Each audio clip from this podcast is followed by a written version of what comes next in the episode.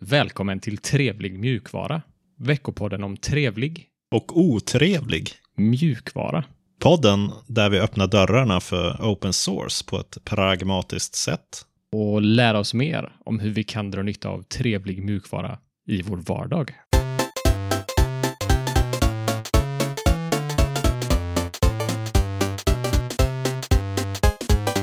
Hej, jag heter Sebastian och med mig har jag som vanligt Alexander. Alex, Hallå, hallå. tjena. Hur är läget? Jo, det är speciellt här ute i världen. Ja, vad har varit bäst denna veckan? Att jobba på distans så mycket som man gör nu. Det ser jag fram emot att vi kan göra ännu mer framöver som samhälle. Ja, jag med. Stor förespråkare för det. Vad ska vi prata om idag då? Idag så har vi våra segment eh, nyheter, otrevligheter, trevligheter och utmaningar och sen lite metauppdateringar. Men eh, först så är det nyheter.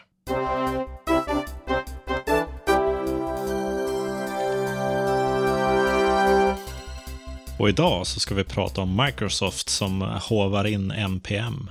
Authy kommer till Linux, Firefox ångrar sig och coronaviruset har infekterat internet.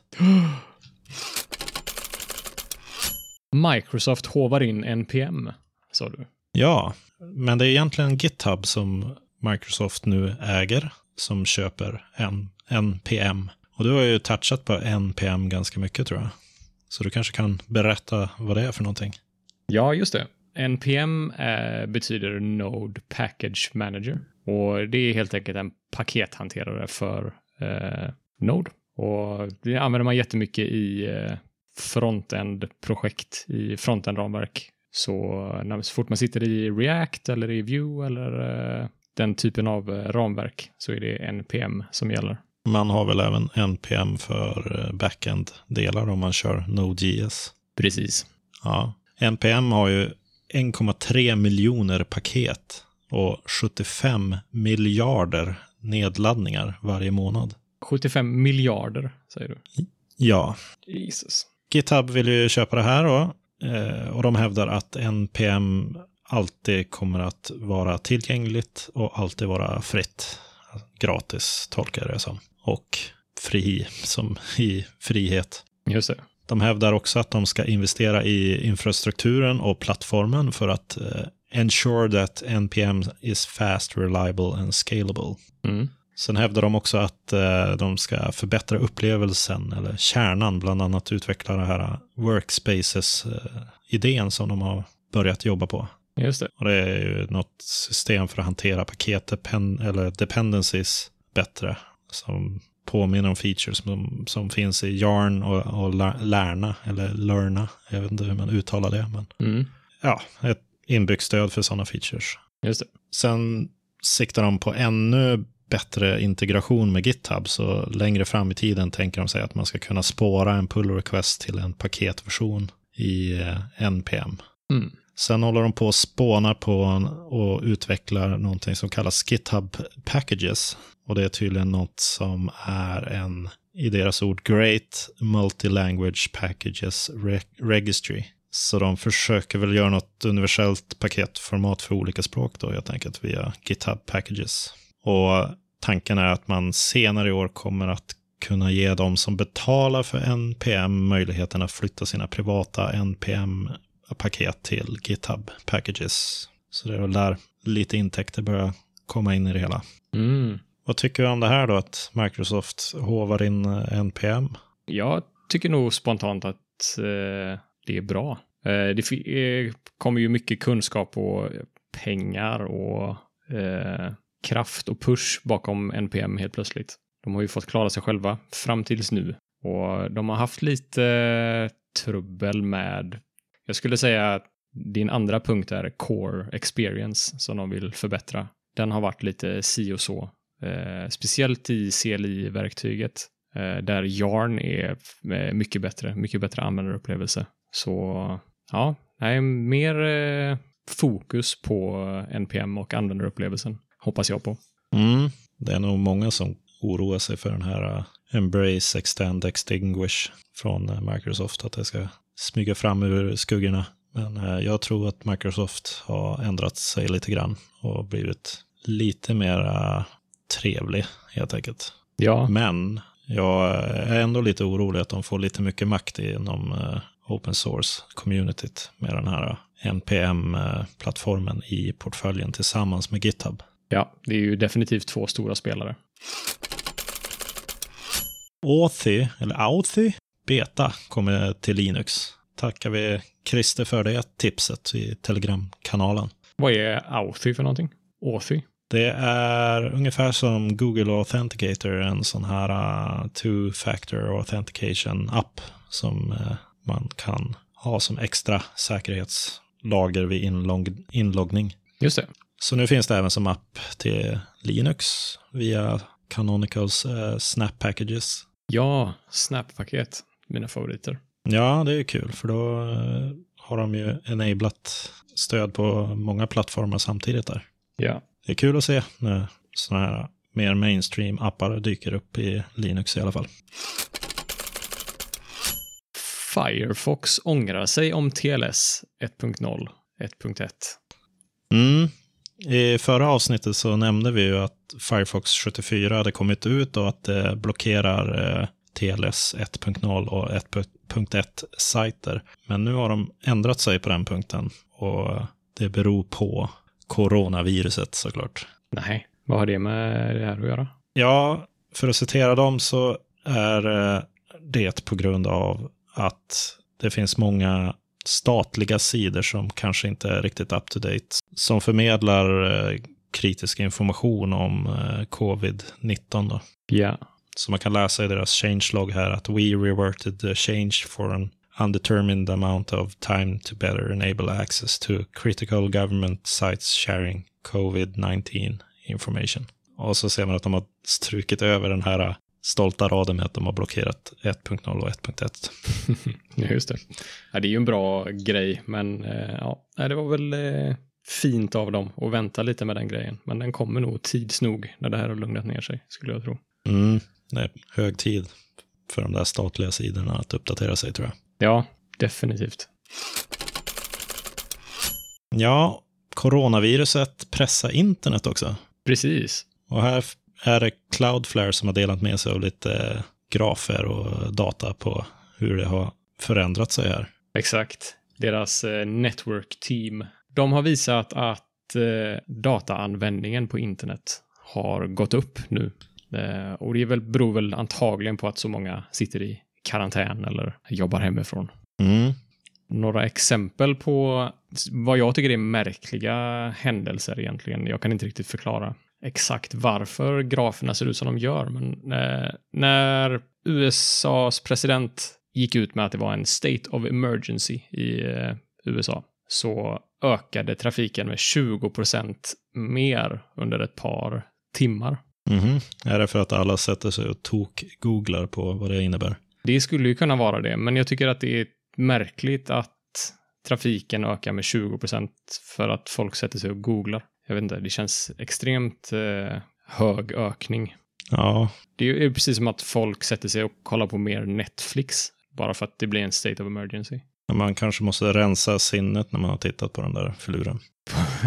när man tittar på presidenten, ja, precis. Eh, ett till exempel var när Frankrike annonsade sin lockdown på den 16 mars. Så blev det 50% mindre datatrafik under en kort period. Mm, det kan man väl vänta sig. Ja, varför? Vad har du för teori? Varför blir det så? Ja, men alla sitter väl och tittar på hans tal. Ja, ja, precis. Det var inte under den perioden, eller? Jo, eh, det har du helt rätt i. Det var när han pratade. Och sen när han hade pratat färdigt så blev det en eh, spike i trafiken. Ja, då sätter sig alla och googlar och duckduckgoar och startpagear. Och... ja, precis. Ja, det är in intressant att följa.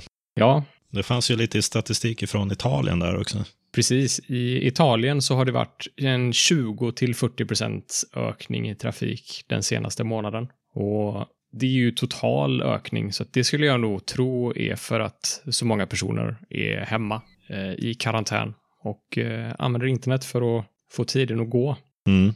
Man kan också se att eh, universitetsnätverken har betydligt mindre trafik på sig medan den totala trafiken över internet har ökat med 10 till 40 procent. Det är lite svårt att säga exakt hur mycket, men eh, beroende på var man är någonstans och, och vilken tid det är så är det mellan 10 och 40 procents ökning totalt på internet. Mm. Har du märkt av att det har varit lite trångt på nätet? Jag har märkt av, det är ju väldigt svårt att veta vad det beror på. Det kan ju vara temporära saker, men eh, YouTube eh, var väldigt långsamma med att komprimera videos häromdagen. Så då ville jag titta på en video som precis hade laddats upp, eller den hade laddats upp för några timmar sedan tror jag. Och YouTube hade fortfarande inte eh, renderat den i bättre kvalitet än 360p, eh, vilket vanligtvis brukar gå instantly på fem minuter. Mm. Ja, vi har märkt av det lite grann här hemma. Nu har inte jag Facebook, men eh, jag har märkt, eller min fru har rapporterat att det är lite segt ibland när jag gör någonting samtidigt. Jaha, okej. Okay. Det har inte jag märkt eh, alls, att mitt eh, egna internet ska ha varit segt. Jag har haft bra speed faktiskt. Mm. Och den här tal till nationen som Stefan Löfven höll, den mm. buffrade lite, lite då och då. Ja, okej. Okay. Ja, det är intressant. Internet är ju byggt, som de nämner i den här artikeln också, för att hantera upp och nedgångar i trafik. Så tanken är att det ska vara robust mot eh, fluktuationer i trafikmängden. Mm. Så det är ju en eh, väldans tur att eh, sånt här har testats och eh, debuggats och eh, att internet kan klara av de här grejerna. Ja, jag är lite impad. Det funkar ju faktiskt ganska bra. Ja, om den enda problemet är lite långsammare streaming av videos, så då är det bra. Otrevligheter. Nej, är det dags för det igen? ja. Nya Edge är sämst på privacy? Frågetecken. Ja, just det. Det är du som lagt in den här. Vad är det du försöker säga? Ja, det är ju inte jag som försöker säga det, utan det är en eh, forskare från Trinity College i Dublin, Irland, som har testat de populära stora webbläsarna. Och han har mätt hur ofta de ringer hem, så att säga. Eh, hur ofta de delar med sig av eh, telemetridata, telemetry data, från användarna till eh, sina hemservrar. Då. Så hur mycket data läcker, så att säga, ifrån webbläsarna. Det han, eh, professorn från eh, Trinity College, kom fram till i sina test var att Brave var den webbläsaren som skickade minst telemetry data om eh, användaren. Jaha, var hamnar Firefox någonstans då? Firefox, Chrome och Safari hamnade i samma, samma folla på samma prisplats, så att säga. Och de skickade alla telemetry data, eh, men med en mjukvaruidentifierare. Eh, eller helt enkelt, telemetry datan de skickade var knuten till ett ID som ändras varje gång du installerar webbläsaren. Aha. Så när du installerar webbläsaren så genereras ett ID som är det unika ID för din webbläsare, så att säga. All telemetry data som skickas till Microsofts, eh, nej, ursäkta, till Google servrar eller till Apple servrar eller till Firefox servrar är knutet till det här ID. Skulle du installera om webbläsaren så skulle ett nytt ID genereras. Så där har vi det. Telemetry-datan är löst knutet till din dator eller till din identitet så att säga. Right? Mm. Edge och Yandex däremot, det här ID som de knyter telemetry-datan till, är ett hårdvaru-ID. Aha. Vilket innebär att du kan eh, wipa hela din dator, du kan installera om webbläsare, operativsystem och allting. Telemetry-datan kommer fortfarande vara knutet till samma ID. Okej. Okay. Så det är ju ett problem potentiellt i att tredjeparter kan spåra din browserhistorik och knyta det till dig som, som individ mycket lättare. Mm. Så hans slutsats är att Edge och Yandex är sämst på privacy. Precis, enligt de måtten då. Det finns ju massa andra sätt att mäta privacy på, I guess. Men eh, mm. ja, han hade ju just mätt eh, telemetry-datan då. Ja. Microsoft har svarat på den här kritiken och sagt att man kan stänga av den här datan som skickas i inställningar. Så att det, eh, det är en inställning i operativsystemet i Windows. Okej. Okay. Som styr vilken data Edge eh, får lov att skicka. Ja. Det ska ju så småningom komma någon slags edge till eh, Linux också. Jag undrar hur den får in den inställningen i... För på Windows så finns inställningen i Windows. Ja, precis. Den är en del av de större liksom, privacy settings i själva operativsystemet Windows. Mm. Då undrar man ju hur de gör, eller har tänkt att göra med de inställningarna på Linux och Mac. Ja, verkligen. Den finns ju redan till Mac. Så ja, jag vet inte. För dåligt påläst för att svara på hur det funkar där. Men potentiellt Mm. ett problem. Och vi- fick ju mail för några veckor sedan från vår kära lyssnare Freddan. Som, eh, ja, vi bollade lite mail fram och tillbaka där. Men han eh, tyckte vi skulle testa Edge när det kom ut som beta på Mm. Linux. Så det, man får väl eh, ställa sig på frontlinjen och rapportera hur det ligger till. Ja, det var lite otrevligt. Så vi kan väl gå över till lite trevligare marker. Ah. Flameshot är ett tips som kommer från dig, Alex. Mm. Vad är det för någonting? Det är ju en, eh, ett skärmdumpsverktyg. Ungefär Ah. som eh, när man trycker print screen i ja, vilket operativsystem som helst så får man ju upp någon slags ruta som visar det man har tagit en skärmdump på och lite verktyg, för, kanske för att kopiera och spara. Ja, just det. Flame Shot är ungefär som det fast har lite mera verktyg i, i lådan. Så att man kan eh, rita ut pilar, streck, skriva text direkt Ah. efter man har tagit skärmdumpen. Så det blir det är inte sällan jag behöver öppna ett annat program för att lägga in de sakerna. Men här i Flameshot så finns det lättillgängligt direkt när man har tagit skärmdumpen. Ja, det låter ju superbra. Jag använder något ShareX som är ett liknande verktyg. Mm. Där hamnar man, när du har tagit skärmdumpen så hamnar du i något slags mellanläge, eh, editera-läget. Så får man Ja. lägga till pilar och sen när man är nöjd med sina editeringar så klickar man på färdigställ. Men ShareX finns bara till eh, Windows. Ja, jag tror det.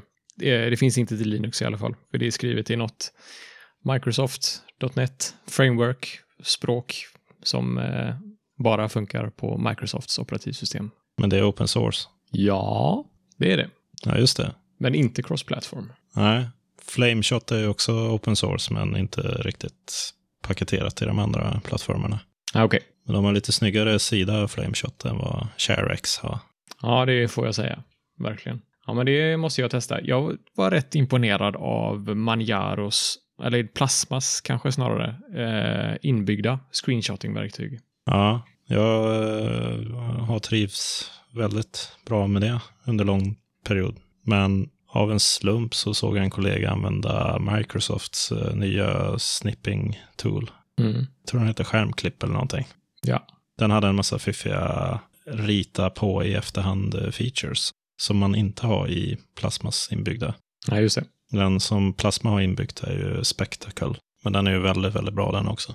Jag hade inte letat rätt på Flameshot om det inte vore för att jag såg att det fanns, en, fanns andra verktyg som hade ännu lite mer funktionalitet.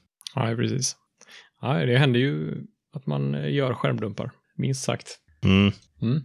Ja, nej, men eh, den eh, ska jag testa den här. Vad skulle du ge den för score?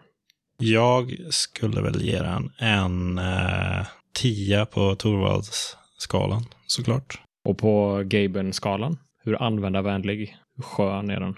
Det var inte helt lätt att få den som default på print screen-knappen. Ja, okej. Men det är ju en kombination av eh, att Flameshot var lite krångligt och att eh, Plasma är lite invecklat ibland. Mm, såklart. Men den får väl en, en sexa. Mm. Jag måste ju få lite minus för att den inte är cross-platform också, tycker jag. Ja, det är väl mest det som trycker ner poängen tror jag. Ja. Så 60 trevlighetspoäng. Mm. Decent. Ja, lagom trevligt. Eller lite mer än lagom, måste jag säga. Worldwide Hackathon för bristfällig utrustning. Och det här är ju något som eh, genomsyrar vår vardag med coronaviruset. Och då får man ju mycket sådana nyheter till sig även i techvärlden. Ja, till och med på trevlig mjukvara. Vad är det tredje punkten vi har om corona, detta avsnittet? Ja, men det berör ju allt från Firefox till, Ja, hela internet. ja, till internet och tech i allmänhet. Ja. Ja, men problemet är ju att det har varit, eller är, stor brist på vissa specifika små delar ibland. Till exempel eh, respiratorer, sådana där prylar i sjukhuset som hjälper folk att andas. Just det. Och det finns ju exempel på lokala insatser där eh, ja, en italiensk 3D-skrivar-startup i en av de värst eh, drabbade delarna i Italien hörde om att det började tryta med delar till de här respiratorerna på ett sjukhus. Och tillsammans med sjukhuset så testade de några sådana här 3D-skrivna delar som de fick OK på från sjukhuset som testade de delarna lite snabbt. Så då skrev han ut 100 sådana och så levererade vdn dessa delarna personligen till sjukhuset i den här regionerna. Ja. Och det finns väl säkert hundra eller kanske tusentals exempel på folk som hjälps åt och försöker göra situationen hållbar runt om i världen. Men nu finns det ett ännu lite större initiativ som heter Cove Ant Challenge. Mm. Och det är en Open Innovation 8 Week Challenge for engineers, innovators, designers and makers to rapidly produce deployable designs. Och det är en, i princip ett rop på hjälp från alla som sitter uttråkade hemma att slå sina kloka huvuden ihop och eh, producera respiratorer och liknande prylar som man kan eh, använda i den här krisen. Då. Ah, ja, okej. Okay. Så alla som har en 3D-printer hemma kan hjälpa till med det här? Ja, det är väl tanken. De har inte gått ut med mycket mer detaljer än så. Nej. Men eh, det har varit mycket prat om det här i eh, techvärlden det sista, just den här Covent Challenge. Och de har en egen hemsida som vi har länkat till också. Men det är ju trevligt att se att de även försöker att hålla den här uh, utmaningen öppen så att alla liksom hjälps åt. Det är ingen som ska uppfinna någonting och stänga ner den lösningen och tjäna massa pengar på det, utan det här handlar om att lösa verkliga problem och rädda liv. Just det. Ja, det låter ju jättebra. Mm, lite ljusglimtar i vardagen. Verkligen.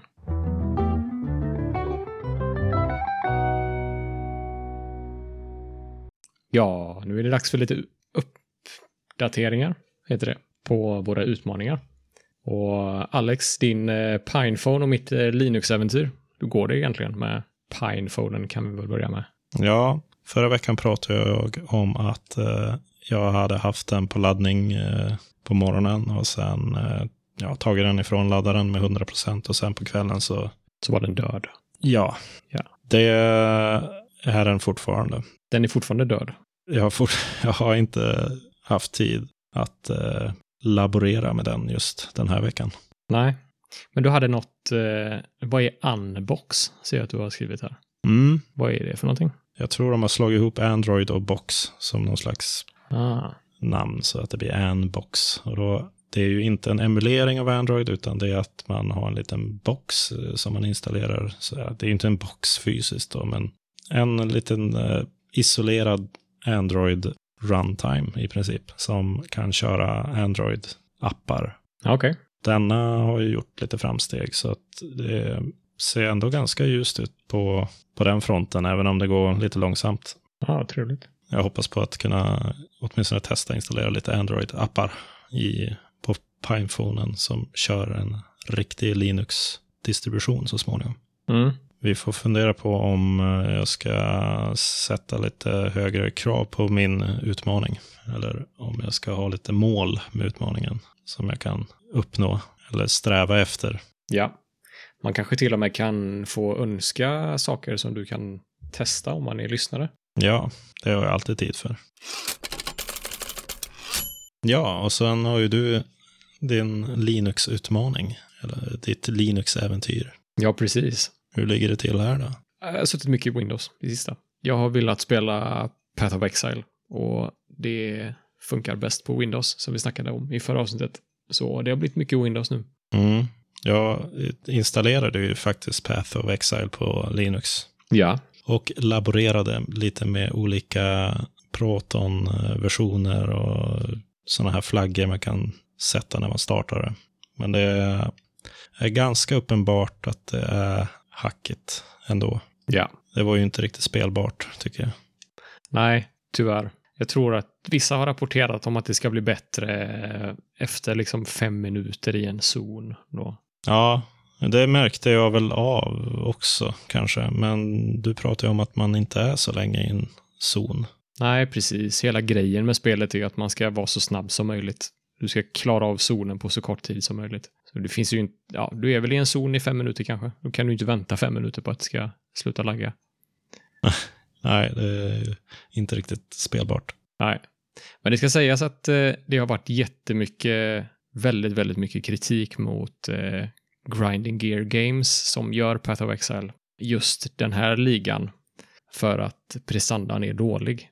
Så det är ju Windows-spelare, eh, Windows-användare som klagar väldigt mycket på prestandan. Mm. Oavsett så finns det prestandaproblem i spelet. Eh, de blir eh, väldigt mycket mer tydliga när man kör det på Linux, skulle jag säga. Men problemet finns där på Windows också i mindre utsträckning.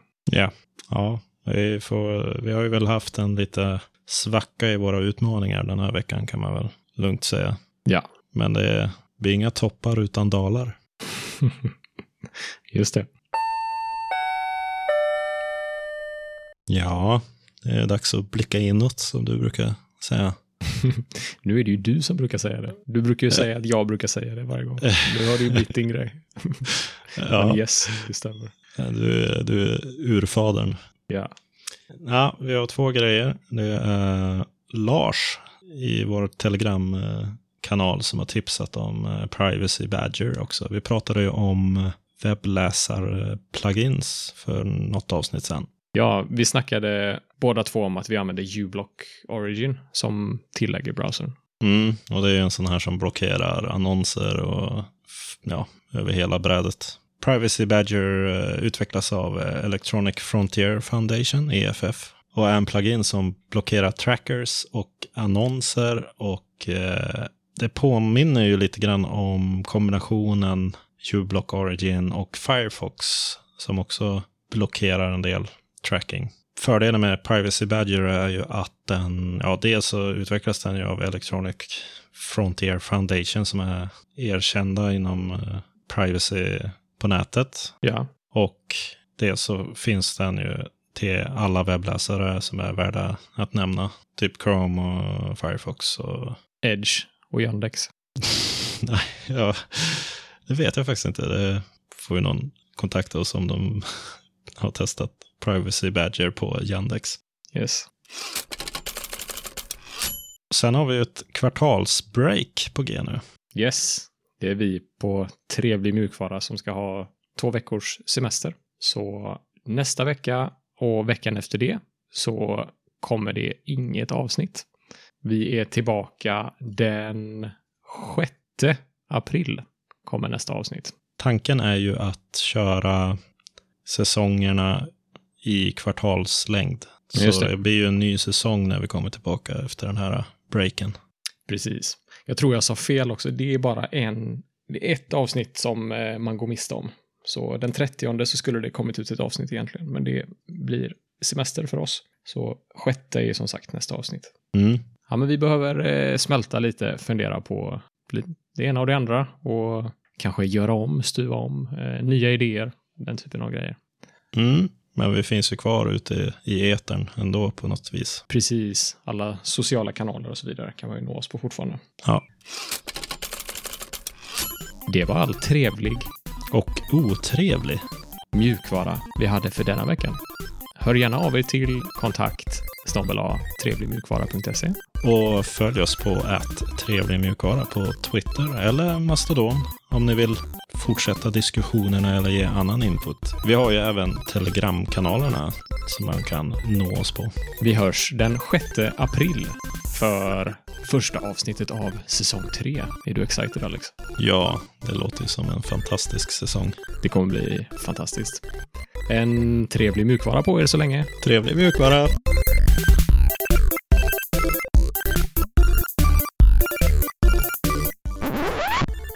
Är en sån här plugin som blockerar uh, trackers, truckers. uh. och är en plugin som blockerar track... Tra, vad säger man? Trackers? Trackers? Ja, Trackers. ja. Mm, ja. Den lägger vi inte med i... Den får inte komma med. Världen must never know. Ja.